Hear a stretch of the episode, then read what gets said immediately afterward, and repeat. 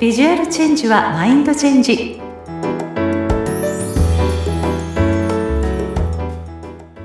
皆さんこんにちは。外見戦略コンサルタントの相原由紀です。さて今回は素敵なゲストをお迎えしていろいろなお話を伺ってみたいなと思っています。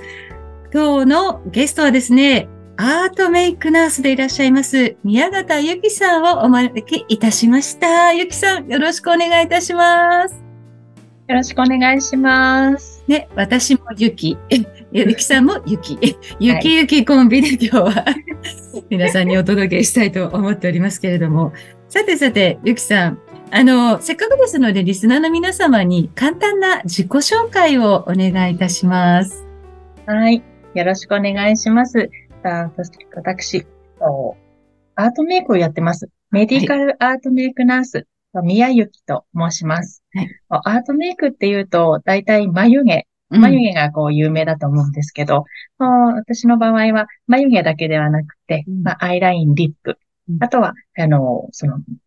メディカルアートメイクといって、医療の方に特化した、あの、抗がん剤使用抗がん剤の副作用で、こう、薄くなった脱毛の方に対しての眉や、あと、あの、乳、乳がんの患者さんに対して乳がんの再建術をされた方の、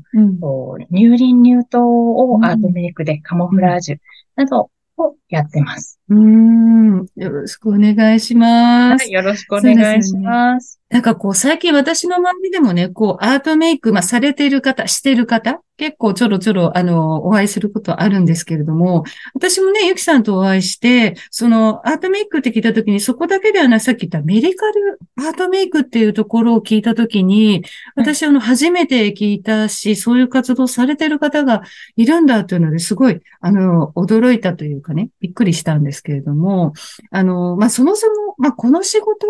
に就く前っていうのは、看護師さんでいらしたんでしたっけ？そうですね。看護師なんですけど、うん、看護師になったのも私、実は、あの、うん、育児中だったんですええー、育児中。え、当時お子さん何歳の時？小学校4年生に、学校に入りました。すごい。看護学校に合格して、小学校4年生で入って、専門学校なので、一緒に卒業。小学校、子供がそう小学校で、私は看護学校卒業みたいな感じで、一緒に卒業しました。すごい。その看護学校に、そのね、子育て大変な中、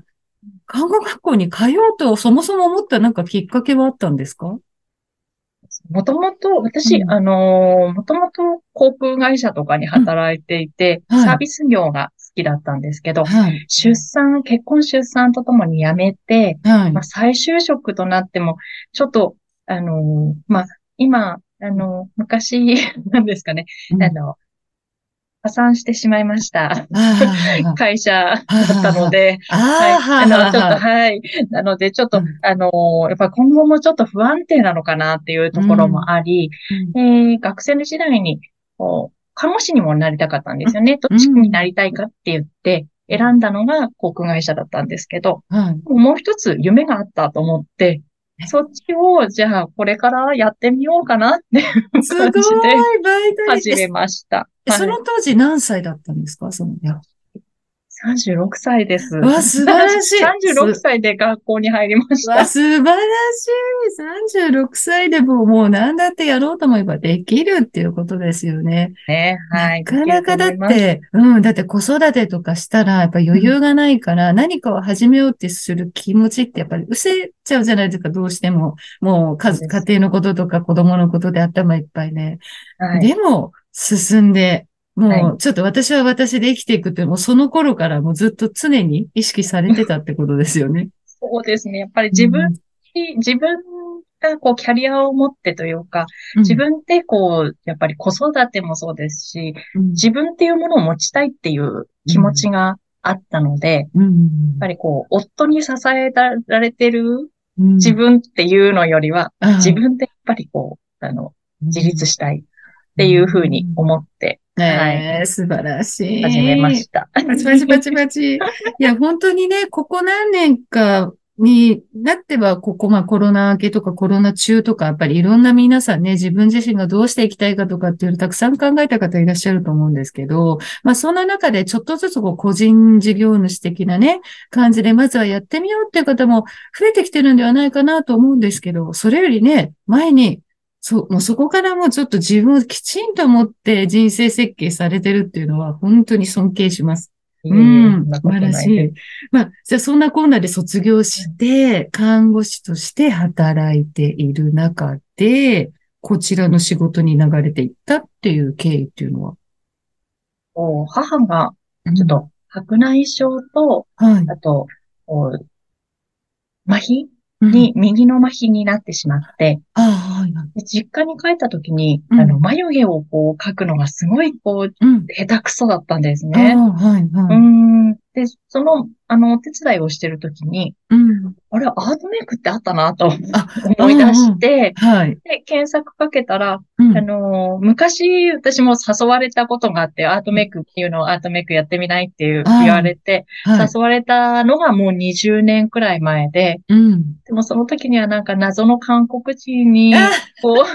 自分の眉毛を決められるのは嫌だと思って、若いなりに、あの、お断りしたんです。はいうん、でも、その母親の眉毛描いてるときに、ああ、アートメイクやればいいじゃないと思って、うん、できるのは今、看護師、医療行為になってるので、はい、じゃあ私看護師だと思って で、じゃあ学んでみようと思って、学び始めました。そしたらすごい奥が深かったので、軽い気持ちで入ってみたんですけど、うん、すごい奥が深いなと思って、今も続けて、はい、やってます。すごい。やっぱりお母様きっかけではあったけれども、やっぱ学べば学ぶほど、まあ、奥が深いっていうところ。あとはやっぱりそういうね、なかなか自分ではうまく書けない方とか、まあそういう病でいろいろ難しい方っていう方にとっても、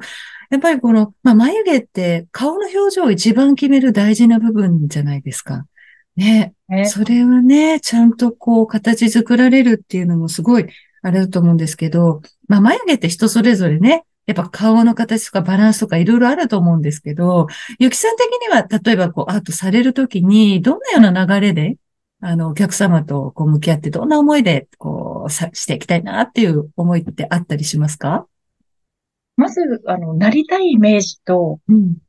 あの、あと、その方の骨格とか筋肉の動きに合わせてるっていうのを意識をしていて、はい。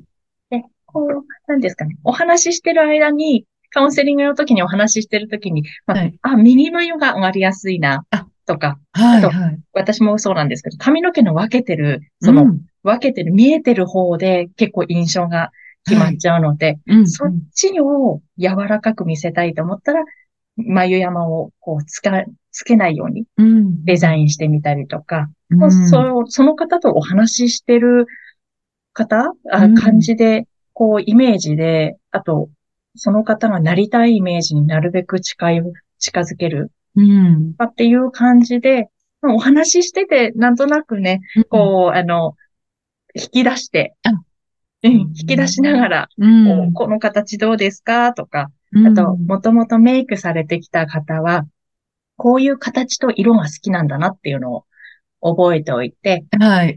提案をしたりとかもします。そういう色使ってるけど、こういう色が好きなのか、それとも分からなくて使ってるのか。うん。うん。どうし、どうなりたいか、じゃなくて。うん、うん、そうですね。変わったやっぱりその眉毛の印象って本当にね、こう柔らかい、こうカーブがいいのか、ちょっと切れると太い方がいいのかとか、まあ目の大きさ、一重二重でもね、はい、その太さも違えば雰囲気とか、本当にいろいろ影響ね、私も外見戦略ということで、こう全体的なバランスをイメージして形作るところであるので、本当にお顔、特に眉毛っていうのはね、非常に重要な部分だなと思ってるんですけれども、まあ眉以外にもさっきね、あの、はい、アイラインですとか、リップっていうお話もありまして、まあ、最近リップをね、やってる方、特にこのマスク生活がすごく、あの、ずっとね、長かったじゃないですか。その時にやっぱり私の周りでももうね、唇に塗らない。でも、と、マスク取ったら血色悪くて、でも、リップ塗るとついちゃうしっていうのがめんどくさいって言って、やっぱりやってる子がめちゃめちゃ増えたんですよ。うん。やっぱりその良さっていうのは、やっぱあります？その、あの、リップの方は。ね。うん、あの、私も入れてるんですけど、はい。もう本当に楽です。うん、まず楽。あの、その自分の唇の色って本当にすごい、私も紫色っぽいかったので、うん、悩んでて、で、こう、リップクリームだと取れちゃう、うん、口紅だと、もう本当に毎回塗ってなくちゃダメ。うん、で口紅で、こう、あの、コップに口をつけた時に、口紅をこう拭かなくちゃダメとか、はい、なんかそういうのがすごい煩わしくって、はい。うん、あ、嫌だなと思ってたんですけど、うん、リップアートメイクをするようになったらマスク外してもそんなに気にもしないし、うんまあ乾燥はね、気になりますけど、でも 乾燥だけ、本当に透明なグロスをつけてればいいっていう感じなので、そう。で、地の色が綺麗になると、うん、口紅を塗った時に、うん、あの、またその色も映えるんですよね。もともと、こう、茶色っぽい色に、上からまた赤色を塗っても、茶色っぽくこう、どうしても時間とともに濁ってくるというか、色が変わってきちゃうんですけど、もともとをこうちょっと赤っぽく、ピンクっぽくすると、上から塗ると、また取れかかったりとか、時間が、時間が経っても綺麗な色でいるので、あ、そうなんですか。そんなに、そうなんです。そこまで急にあの、気を使わなくていいっていうのがおすすめです。なるほど。ちょっと私はね、すごい私の周りの方がね、はい、すごく入れすぎなのかな。なんか、すごいなんか真っ赤な感じの人が多くて、なんかこんな色になっちゃったら、リップそれ以外何も塗れない、ね、雰囲気変えたいっていう時に、色変えられないじゃないっていう私イメージがすごくあったんですけど、そこは全然調節、ナチュラルな感じで、なんですか？え、それ直後ですか？直。そこで何にも塗ってないって言ってめちゃめちゃ何何日後くらいですか？いや、もうだいぶ経ってると思うんですけど、すごい、もう色が入ってますぐらい入ってて。あそうですか、うん、そんな人しか、ちょっと私がそう人しか見たことないからか。そうですね。色、色素を選ぶ色素とか、うん。まあ、その方の皮膚にもよってなんですけど、うんうん、イメージした色に近づけるように色は選択します。じゃあもう無理なく、この唇だけが浮くようなことは決してないということですね。そうですね。あの、直後に、あの、今、検索かけるといろいろリップアートメイクって出てくるんですけど、はい、真っ赤っかだったりとか、うん、まあ、ピンクとかってあるんですけど、うん、それは直後なので、それから半分以下3分の1くらいに落ちたりします。ああ、どれぐらいで落ちるものなんですか ?1 週間から10日くらいで、結構、えー、こんなに落ちちゃったっていうくらい落ちますけど、うん、元の血の色からすると全然綺麗なので。じゃあ、それがベスト。ベストです。言って10日後くらいがベストってことですね。そうですね。そうです。あ、そうなんだ。なんで私はやりたてでもないんだけどな。なんでだろう。すごい色が入ってる人しか会ったことがないんですけど。じゃあ、それはちょっと私の特殊な、特殊な方々だったんですね。あでも、ね、本当にちょっと、まあ、まだまだね、育児されてて、バタバタしてるとか、とにかくもう仕事もして、家事もして、なんていう方は、もう時短になりますよね。そういう、もうメニューを塗る、ラインを刺す、眉毛描くっていうのがないと、もうちょっとクッションファンデをちょんちょんちょんと乗せて、まあちょっとね、チークっぽいのをちょちょっとほっぺに乗せたらもう出来上がりっていう。本当そうなんですよ。だから高いって思われるんですけど、うん、まあ、大体、あの、一回入れたら、2ヶ月後くらいにもう一回、眉だった。ら、あの、2ヶ月後くらいに来てくださいね。はい。この後は、もう薄くなったと思ったら、パウダーとか、あの、うん、メイクでちょっと足すので、うん、年以内にもう一回来てくれると、大体綺麗な状態がキープできるので、うん、そう思うと、私の、あの、アートメイクの提供してる価格で言うと、1日136円なんですよ。136円？うん。で、眉がキープできるって思うと、コスパもいいですし、時間も毎朝眉をこう描いて、ああ、なんか失敗しちゃったっていう、このストレスとか、そう、時間も短縮できるので、本当おすすめ。です。確かにそうかもしれません。まあもちろん、そのやっぱり一番のはやっぱ時短うん、もう間違いなく大丈夫っていうのと、ま、もし多少薄くなったとしても、なぞればね、自分が書くラインが分かってれば、変なことにならないですもんね。はい、そうです。うん。やっぱりこう、まあ、これからの時代ね、こう、手軽に、まあ、でも、一括でこう払うってなると高いって感じるかもしれないけど、あの、ゆきさんの場合の価格帯ですと1日136円というね、あの、お値段でございますから、どこに価値を持っていくかっていうところもね、やっぱり大人の女性でしたら、やっぱり自分に、やっぱりこうかけてあげる。ね、大事に自分を大大切にしてあげて、もう、そういうね、煩わしいもの、うんって、いわゆるストレスをやっぱり軽減してあげるっていうのね、自分に優しくしてあげるのもとっても大事かなと、はい。私も思っております。ありがとうございます。あとちょっとね、一つさっき、ちょっとアート、メディカルアートの件でちょっとね、もうちょっと深掘りしたいんですけれども、はい、まあ実は私の友人でやっぱり乳がんになってる、なって、まあいろいろ摘出手術をしたりとかっていう子が結構私の周りにおりまして、まあ、40代、50代でやっぱり癌で多いによってたり乳がんっていうのが多いと思うんです。で、まあ私の友人の話ですと、やっぱり病院で、あの、まあ手術して、その後の経過、いろいろ、まあ再建手術をして、まあその変な乳首を作るのか作らないのかとかっていうところも含めてやったときに、まあ、すべて病院の言いなりというか、まあ、言われた通りにね、アートメイクもじゃあやるんだったら病院のここでみたいな感じで、あの、あ、そういうものなのだっていうふうにしか、あの、患者さんとはそういうふうにしか思えないから、はいっていうふうになっちゃうんですけど、さっきゆきさんが言ってたみたいに、やっぱバランスであるとか、色味だとか、やっぱりそこまであの、アーティスティックな感じでやっぱりやってくれるっていう病院はほとんどないっていうね、話も聞いてて、あの、やっぱ女性ってすごくやっぱり胸って大事な部分じゃないですか。でそこの、まあ、再建で、その、せっかく再建してのに、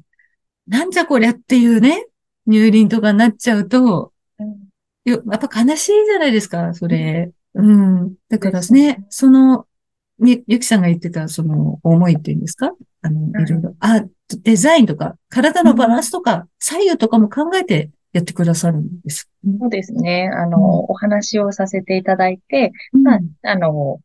まあ、左右のバランス、その再現をにするので、うん、傷を隠してほしいって希望があったら、ちょっと若干ずれてしまうかもしれないですけど、その辺も、あの、色とかも調整しながら、あの、こう、合わせていきます。ちょっと一回では入れられないので、どうしても、あの、放射線治療とかをやると、すぐ赤みが出たりとか、皮膚が太くなってたりとか、あと、その放射線と放射線の間で、どのくらいでこう、間隔を開けなくちゃダメだとか、っていうところもあるので、その辺は主治医さんとか、あと、あの、検査結果を見ながらご相談なんですけど、数回で、あの、綺麗に、あの、色が入りますし、とこう入院入刀の色がないってなると、うん、聞いたお話ですと、うん、あの、お子さんが怖がって一緒にお風呂入ってくださらないとか、うん、あと、やっぱりこう、まあ、外に、外に出る、お風呂にね、入浴っていうか、温泉とかじゃなくても、自分で鏡が見れない。っていう方をね、あの、目の当たりにすると、やっぱりそういうのを、こう、まあ、多少でもこう、色が入ってると 3D みたいな感じで見えるようにも入れられるので、うん、あの、やっぱりこう、なんですかね、メンタル的にもというか、うん、気持ち的にね、こう、ちょっと、あ、色が入って、あ、よかった。それも、こう、なんかグリグリ、あの、ただ色が入ったんじゃなくて、ちゃんと乳輪に見えるっていう、そうそういう思いをして、こう、ちょっと前向きな気持ちになっていただけたらと思っていや、素晴らしいです、本当に。もうそういうところって、まあ、男性のね、医師とかそういうやる方っちゃわかんないんですよね。女性のその細かい繊細な部分っていうのが。うん、ね。だからそういうのはやっぱり女性だからこそわかる。んで、その細かいバランスとかっていうのも、やっぱりゆきさんが気にかけることによって、その患者さん本人のやっぱメンタルがね、より、あの、高められるっていうのは、本当にどんどんやっていただきたい、もうメディカルアートの分野じゃないかなって私は思ってるので、もうどんどんね、そういう場所を見つけたら、もう、ゆきさんをどんどん紹介していきたいなとよろしくお願いします。ります。はい。なのでね、本当に今回、まあ、ああいうアート初めて聞いたっていう方もですね、もうメイクがうまくいかないのとか、もう朝バタバタして大した化粧ができないのっていう方はですね、ぜひゆきさんに、まあ、眉カラーでもいいですし、アート、ね、アイラインでもいいし、リップが興味あるったらリップだけでもいいですし、何かね、あの、ちょっとやってみたいという方がいたら、まずはご相談という形でね、ご連絡いただいてもいいですよね。はい。はい。あの、インスタグラムですとか、あと LINE もやってますので。そうですね。じゃあ概要欄にね、貼らせていただきますので。はい、お願いします。はい、じゃあそこから。うん、入っていただいて。ください。無料、はい、無カウンセリングもやってるので。はい、わ、かりました。ぜひぜひね、本当に36歳からですよ。皆さん、自分の将来先を見据えて、きちんとこうね、やりたいというチーム、精神的、経済的自立をちゃんと持って、こう、動かれているゆきるさんだからこそ、もう、やっぱりこう、確実に、正確に、その先を、皆さんのもう未来をちゃんと想像した上でやってくださるっていうのもありますし、もう、こう、何でもね、あの、やる、やれるって思ったの、時が、もう始め時なのでね、年齢をこう、気にせずに、皆さんにもね、何かこう、私やってみたいことあったな、なんていう方がいたら、何かトライしていただきたいななんて思ったりもしました。ありがとうございました。はい、ありがとうございます。はい。さあ、そしてラストはですね、私、まあ、イメージコンサルタントっていうことで、まあ、外見のブランディングをしているんですけれどもね。まあ、ゆきさんのまあそういう、まあ見た目的なものとかファッションとか何でもいいんですけれども、お悩みがあったら教えていただきたいんですけれども。はい、私、うん、あの骨太で、すごいこう、肩、肩幅があってがっちりしてるんですよね。はい。なので、ちょっとこれから寒くなっていく時に、着て、こう、もこもこして、もより大きくならないように、あの、ちょっとスリムに見えるような、なんかおすすめの着こなしですとか、お洋洋服とかがあれば教えていただきたいと思います。はい、ありがとうございます。まあ、やっぱりね、これがまだね、11月でもそんなに、あれ、ああ寒くないかなっていうぐらいの感じでありますけれども、まあこれから徐々にね、10月に向けてもう少し寒くなっていくと思うので、まあ皆さんもどんどんどんどん上に、まあ着込んでくるかとは思うんですけれども、まあ実際にアイテムとしては、あの、やっぱり着膨れが気になるって方は、やっぱりこう、厚みのあるようなね、アイテムはまあ、避けるっていうのは、まあ一番基本中の基本で、まあざっくりローゲージのこうね、あの、網、網目の広い大きい、あの、大きめな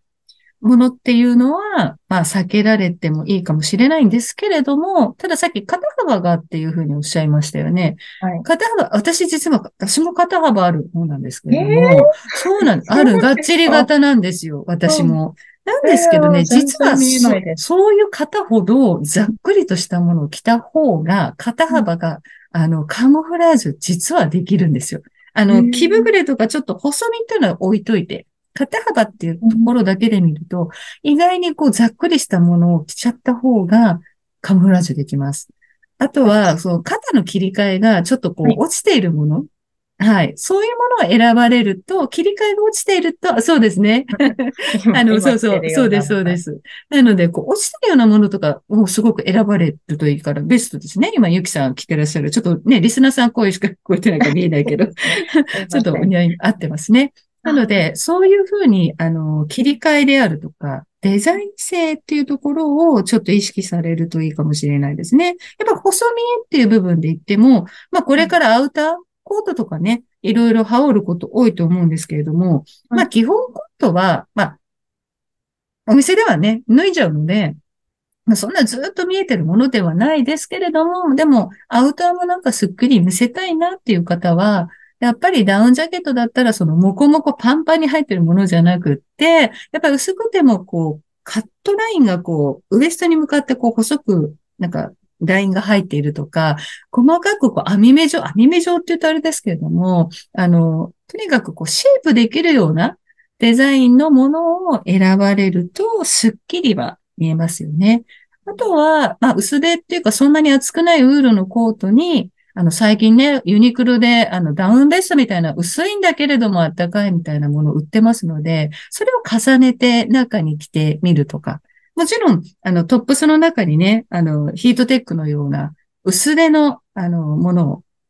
あの、入れて、で、トップはそんなに分厚くない、ハイゲージのもっと細かめなものであるとか。首元がスッキリしているものですか。やっぱりね、V ネックとか、ちょっと肩幅があって、ちょっとこう、骨感があるって人は、あの、あんまり見せすぎない方がいいんですけど、この鎖骨がちょっと、